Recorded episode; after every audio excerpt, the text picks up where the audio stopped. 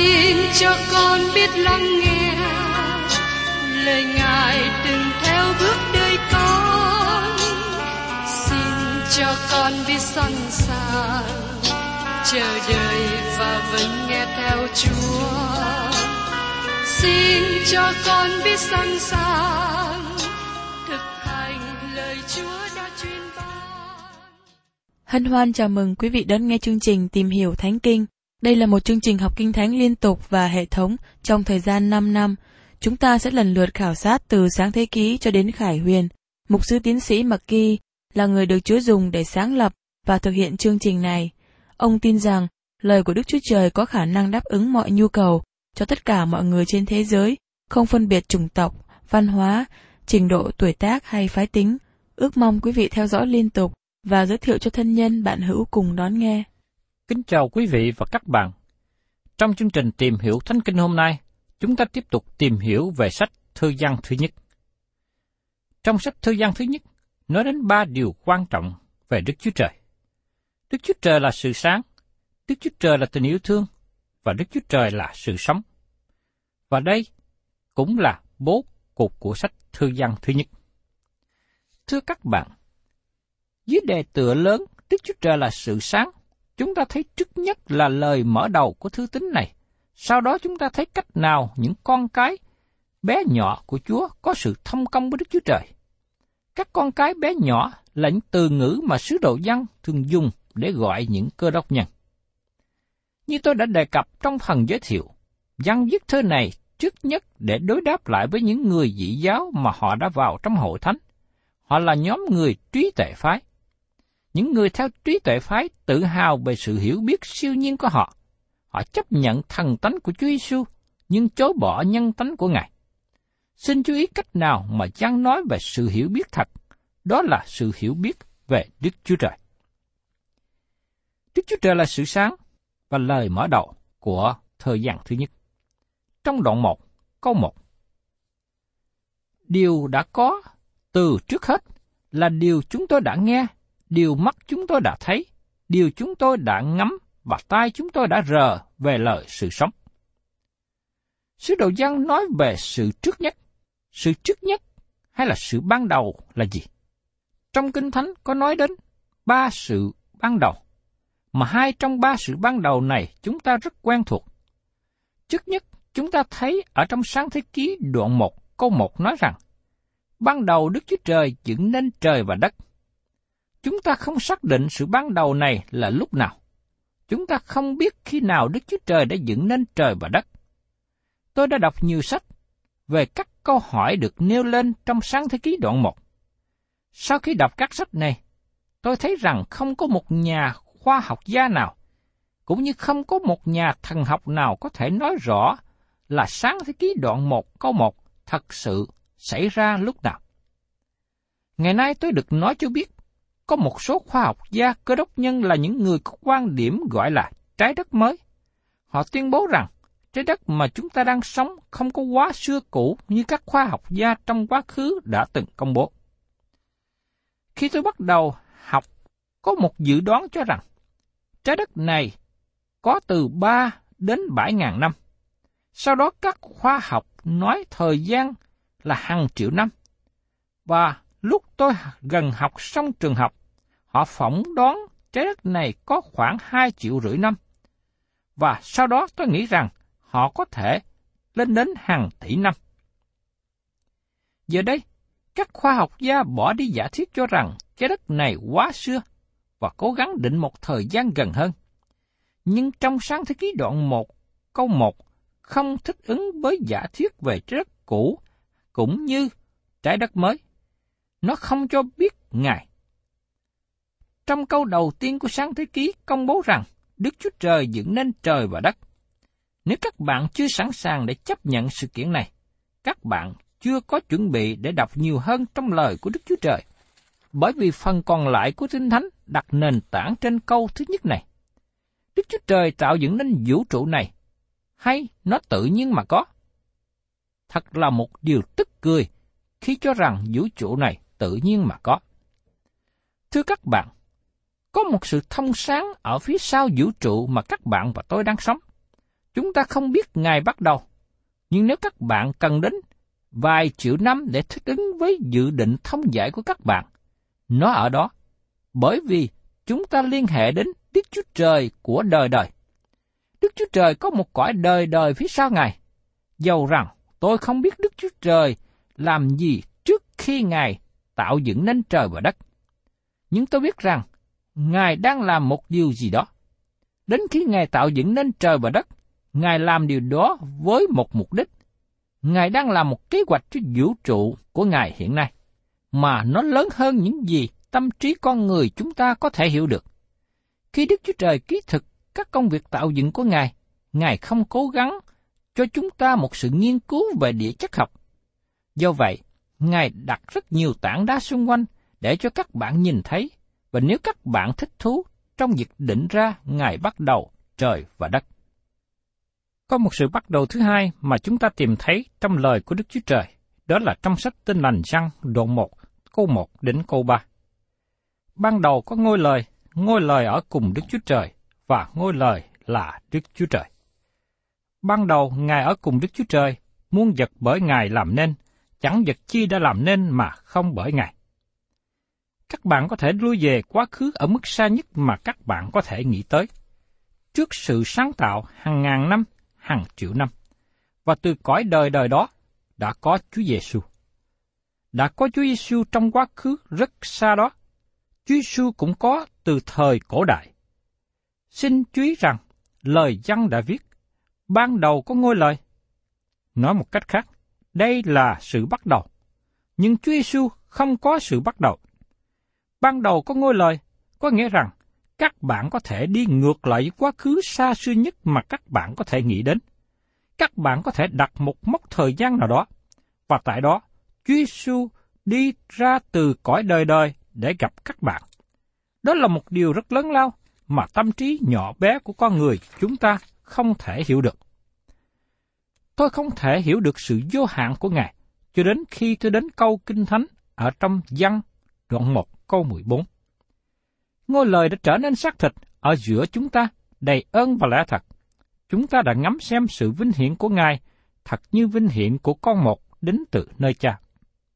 Điều này đem tôi trở lại Bethlehem, nơi mà Chúa Giêsu được sanh ra, và tôi bắt đầu nắm lấy thời điểm đó. Sự bắt đầu thứ ba, khi chúng ta đến văn thứ nhất đoạn 1 câu 1. Điều đã có từ trước hết và điều chúng tôi đã nghe, điều mắt chúng tôi đã thấy, điều chúng tôi đã ngắm và tai chúng tôi đã rờ về lợi sự sống. Giăng đề cập đến thời điểm mà Chúa Giêsu vào trong thế gian ở Bethlehem. Và khi Chúa Giêsu khoảng 30 tuổi, Giăng đã gặp và biết Ngài. Giăng và người em là Gia Cơ đã gặp Chúa Giêsu ở Jerusalem, và sau đó, khi họ ở với cha của mình và giá lưới, Chúa Giêsu đã đến và kêu gọi họ theo Ngài.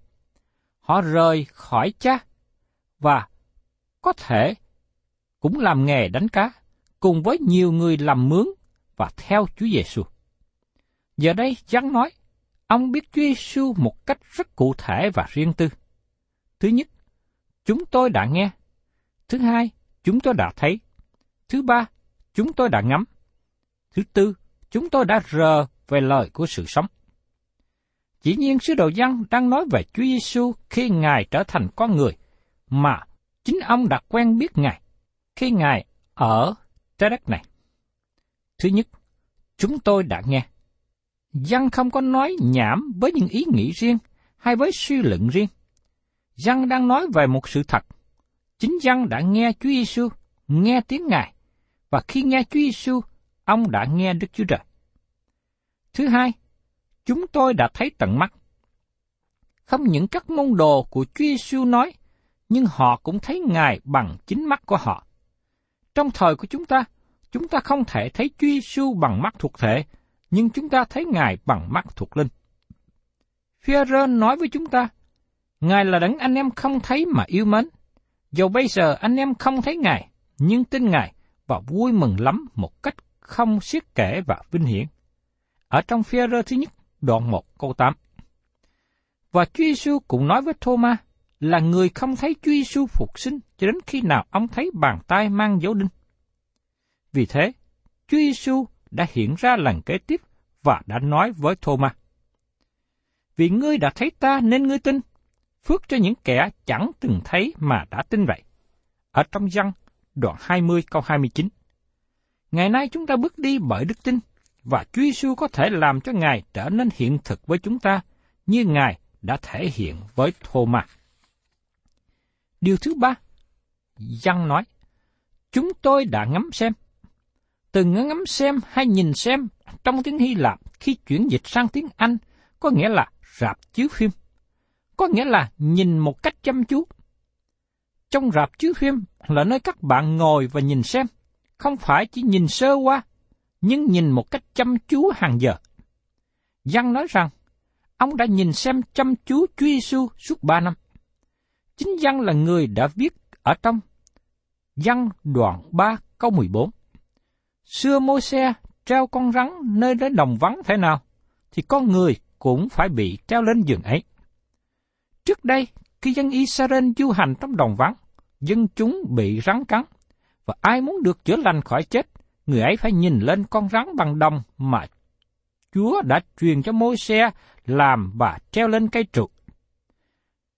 Sứ đồ răng đang ứng dụng về Chúa Giêsu mà nói rằng, chúng ta nhìn lên trong đức tin để được cứu rỗi. Và sau khi chúng ta làm điều đó, chúng ta cần chăm chú nhìn lên Ngài. Và chúng ta làm điều đó trong thư tín này. Nhìn lên, được cứu rỗi. Nhìn lên chăm chú, được thánh quá.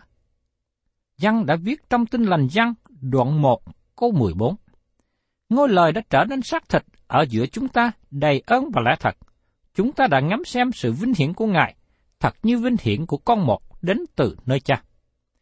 Nhiều người trong chúng ta cần phải nhìn chăm chú hơn nữa, chứ không phải chỉ đơn giản nhìn xem để được cứu rỗi. Chúng ta cần để thì giờ nhìn xem Ngài với đôi mắt của đức tin. Điều thứ tư, sứ đồ Giăng nói rằng, tai chúng tôi đã rờ về lợi sự sống. Giăng nói rằng, ông và các sứ đồ khác không phải chỉ nhìn xem Chúa Giêsu từ xa, nhưng họ đã rờ đến Ngài. Và sứ đồ Giăng đã nghiêng mình vào ngực của Chúa Giêsu khi Ngài ở trên phòng cao dự lễ vượt qua cuối cùng hay là dự lễ tiệc thánh. Chúa Giêsu đã nói về sự phục sinh của Ngài ở trong Luca đoạn 24 câu 39 đến 40. Hãy xem tay chân ta, thật chính ta. Hãy rờ đến ta, và hãy xem. Thần thì không có thịt xương mà các ngươi thấy ta có. Đang phán dậy, Ngài giơ tay và chân ra cho xem. Sau khi sứ đồ Phaolô chết vào khoảng năm 67 sau công nguyên, một nhóm dị giáo nổi lên trong hội thánh đó là nhóm trí tệ phái. Nhóm này đối nghịch với nhóm bất khả truy luận. Nhóm bất khả truy luận cho rằng thực thể của Đức Chúa Trời là điều không biết, không thể biết được. Các bạn biết rằng, có rất nhiều người bất khả tri trong trường đại học hiện nay. Nhóm bất khả truy luận đồng nghĩa với sự thiếu hiểu biết hay là không hiểu biết. Những người theo nhóm bất khả tri nói rằng, tôi không biết. Nhưng người theo nhóm trí tuệ phái nói rằng, tôi biết. Người theo trí thể phái là nhóm đến trong hội thánh và nói rằng họ có sự hiểu biết siêu nhiên mà một người cơ đốc nhân bình thường không có. Họ cho rằng họ là những thánh đồ thượng hạng, cao siêu, họ biết hơn nhiều người khác có thể biết. Nhóm trí thể phái đến với một vài ý tưởng lạ thường, mà tôi đã đề cập chi tiết trong phần giới thiệu. Một trong sự giảng dạy sai lầm của họ cho rằng Giêsu chỉ là một con người bình thường khi được sanh ra. Ngài giống như bao nhiêu người được sanh ra. Nhưng đến khi Ngài làm lễ bắp tem, thần tánh của Đấng Christ mới nhập vào trong Ngài. Và đến khi Chúa Giêsu chịu chết trên thập tự giá, thần tánh của Đấng Christ lìa khỏi Ngài. Sứ đồ dân bẻ bác sự dạy dỗ sai lệch này của họ, và ông nói một cách mạnh mẽ ở trong sách tinh lành chăng. Ngôi lời đã trở nên xác thịt. Và tại đây, trong thư thứ nhất này, ông tuyên bố rằng, sau khi Chúa Giêsu sống lại từ kẻ chết, Ngài vẫn còn là bản tánh con người, với một thân thể chính hiển. Giăng nói rằng, chúng tôi đã rờ đến Chúa Giêsu, Ngài vẫn còn thịt xương. Các bạn thấy rằng sứ đồ dân không nói về một lý thuyết, dân đang nói về một đấng mà ông đã nghe, đã thấy và chính ông đã rờ đến. Tiếp đến, xin mời quý vị cùng xem ở trong thư văn thứ nhất đoạn 1 câu 2. Vì sự sống đã bày tỏ ra, chúng tôi đã thấy và đang làm chứng cho. Chúng tôi rao truyền cho anh em sự sống đời đời vốn ở cùng Đức Chúa Cha và đã bày tỏ ra cho chúng tôi rồi. Vì sự sống đã bày tỏ ra. Đó là sự sống được đem đến và mở ra nơi con người có thể thấy.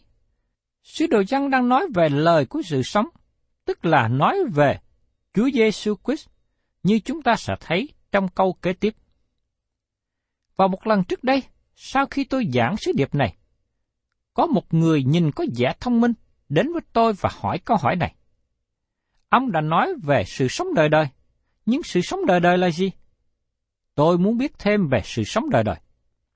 Vì thế, tôi cho ông ta xem câu kinh thánh này. Vì sự sống đời đời đã tỏ bày ra, chúng tôi đã thấy và đang làm chứng cho. Chúng tôi rao truyền cho anh em sự sống đời đời vốn ở cùng Đức Chúa Cha và đã bày tỏ ra cho chúng tôi rồi. Sau đó, tôi nói với ông, sự sống đời đời mà dân đang nói thì không ai khác hơn là Chúa Giêsu Christ. Nếu ông muốn biết một định nghĩa, sự sống đời đời là một người, và người đó là Chúa Giêsu Christ. Nó rất đơn giản và ngay cả ông cũng có thể hiểu được. Một là ông có đấng Christ, hai là ông không có đấng Christ. Nếu ông tin cậy nơi Ngài, ông có sự sống đời đời. Và nếu ông không tin cậy nơi Ngài, ông không có sự sống đời đời. Vì đó là sự sống đời đời. Ông có sự sống đời đời này không? Người này quay lưng và bỏ đi không trả lời. Mà đó là bằng chứng tỏ bài rằng ông không có sự sống đời đời và ông cũng không muốn tìm hiểu vấn đề này nhiều hơn. Thật là đáng tiếc cho người đàn ông này. Kế tiếp, chúng ta cùng nhau tìm hiểu về cách nào để có sự thông công với Đức Chúa Trời. Giờ đây, Chăng đang nói về một điều mà nó rất tuyệt vời. Ông đang nói với chúng ta rằng, chúng ta có thể có sự thông công với Đức Chúa Trời. Một trong những bối cảnh sáng chói trước mặt chúng ta ngày nay là các bạn và tôi có được sự thông công với Đức Chúa Trời. Mời quý vị cùng xem tiếp ở trong văn thứ nhất, đoạn 1, câu 3. Chúng tôi lấy điều đã thấy, đã nghe mà truyền cho anh em, hầu cho anh em cũng được giao thông với chúng tôi. Và chúng tôi vẫn được giao thông với Đức Chúa Cha và với con Ngài là Đức Chúa Giêsu Christ. Đây là lần thứ ba mà chăng nói, chúng tôi lấy điều đã thấy đã nghe. Tôi tin rằng đây là điều rất là quan trọng mà nó cần thấu vào tâm tư của chúng ta. Tại sao dân đang lặp lại điều này? Hầu cho anh em cũng được giao thông với chúng tôi. Ông đang nói rằng, những người tin nhận Chúa Giêsu có thể có được mối thông công với nhau. Và chúng tôi vẫn được giao thông với Đức Chúa Cha và với con Ngài là Đức Chúa Giêsu Christ chúng ta sẽ giao thông với Đức Chúa Trời bằng cách nào? Đó là điều gây nên sự lưỡng lự. Đức Chúa Trời thánh khiết, con người không có thánh khiết. Làm sao nối được khoảng cách này? Cách nào mà các bạn đem Đức Chúa Trời và con người hiệp lại chung với nhau? Như tiên tri Amos đã nói, nếu hai người không đồng ý với nhau, thì há cùng đi chung được sao? Trong Amos đoạn 3 câu 3. Cách nào chúng ta có sự thông công? Hình như đây là điều khó có thể vượt qua. Sứ đồ văn trình bày cho chúng ta ba phương cách. Hai phương cách do con người làm và không đem đến kết quả. Và phương cách thứ ba do Đức Chúa Trời làm và chỉ có phương cách này đem đến kết quả. Thưa các bạn, trước khi chúng ta đi vào điều này, tôi xin nói về từ ngữ thông công. Sự thông công trong tiếng Hy Lạp có nghĩa là có một điều chung hay có một điều chia sẻ với nhau. Sự thông công của cơ đốc nhân có nghĩa là cùng chia sẻ với nhau những điều của Đấng Christ. Và muốn làm điều này, chúng ta phải biết Đấng Christ và chúng ta cần biết về Ngài như Chúa cứu thế riêng tư của chúng ta. Trong thời của chúng ta, chúng ta mất đi ý nghĩa thật của sự thông công. Có một số người nghĩ rằng sự thông công tức là hiệp lại ăn chung với nhau cách vui vẻ, hát chung với nhau, thăm hỏi nhau về sức khỏe, gia đình và cuộc sống. Ý nghĩa của cơ đốc nhân về sự thông công thì khác biệt hơn nhiều. Khi các bạn nghe hội thánh thông báo có buổi ăn chung với nhau, các bạn được kêu gọi mang đến một số thức ăn và thông công với nhau. Và những người trong hội thánh có ý muốn nói gì về sự thông công? Họ có ý muốn nói rằng chúng ta hiệp chung lại với nhau trong bàn ăn và nói chuyện với nhau nhiều điều. Nhưng một điều làm cho chúng ta có sự thông công thật, đó là thông công trong Chúa Giêsu Christ. Vì thế, sự thông công của cơ đốc nhân có nghĩa là chúng ta nhóm chung với nhau, chia sẻ những điều của Đấng Christ. Chúng ta nói về Chúa Giêsu và lời của Ngài. Đó là sự thông công mà sứ đồ dân đang nói. Khi ông nói, hầu cho anh em cũng được giao thông với chúng tôi. Và chúng tôi vẫn được giao thông với Đức Chúa Cha và với con Ngài là Chúa Giêsu Christ. Quý vị và các bạn thân mến, đây là một điều rất là tuyệt vời.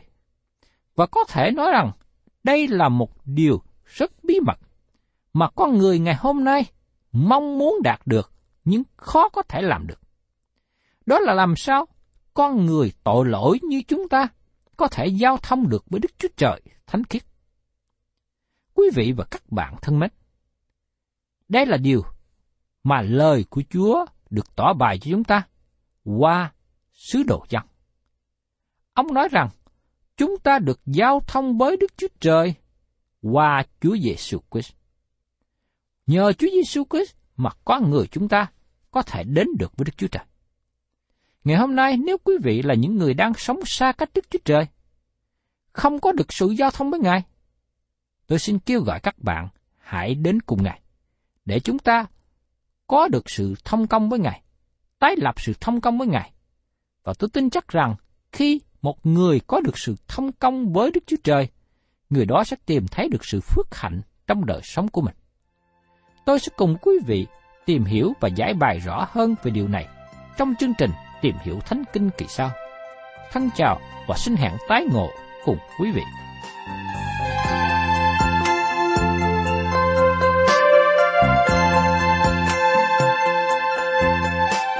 Cảm ơn quý vị đã đón nghe chương trình Tìm hiểu Thánh Kinh. Nếu quý vị muốn có loạt bài này, xin liên lạc với chúng tôi theo địa chỉ sẽ được đọc vào cuối chương trình. Kính chào quý thính giả.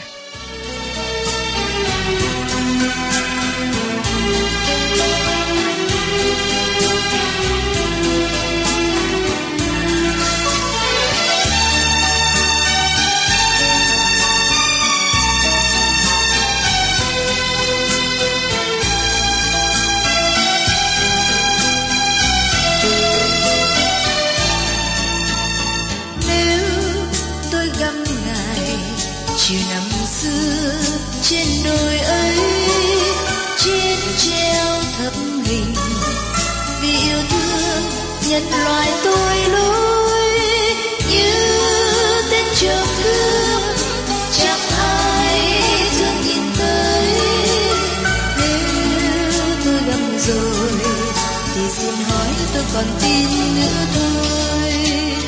Tôi vẫn cứ tin luôn tin rằng ngài luôn thương tôi.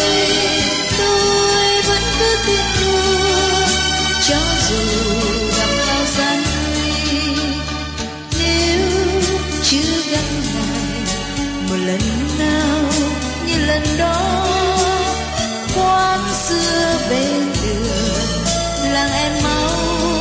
trời đau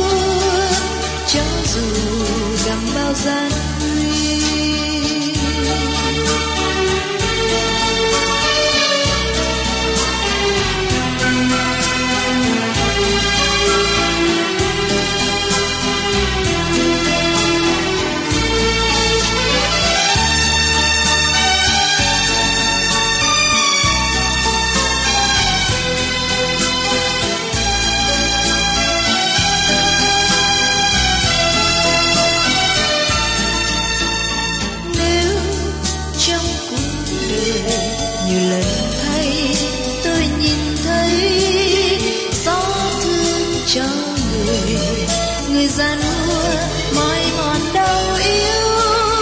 Thương bao cuộc sống bất công đang dày dẻo. Nếu tôi gặp rồi, thì xin hỏi tôi còn tin nữa thôi. Tôi vẫn cứ tin luôn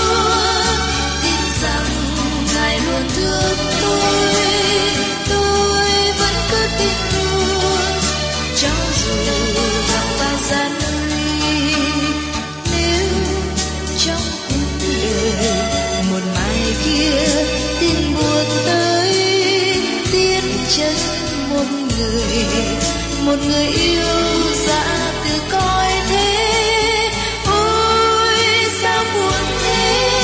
Chia ly tôi từ đây nếu tôi gặp rồi, thì xin hỏi tôi còn tin nữa thôi.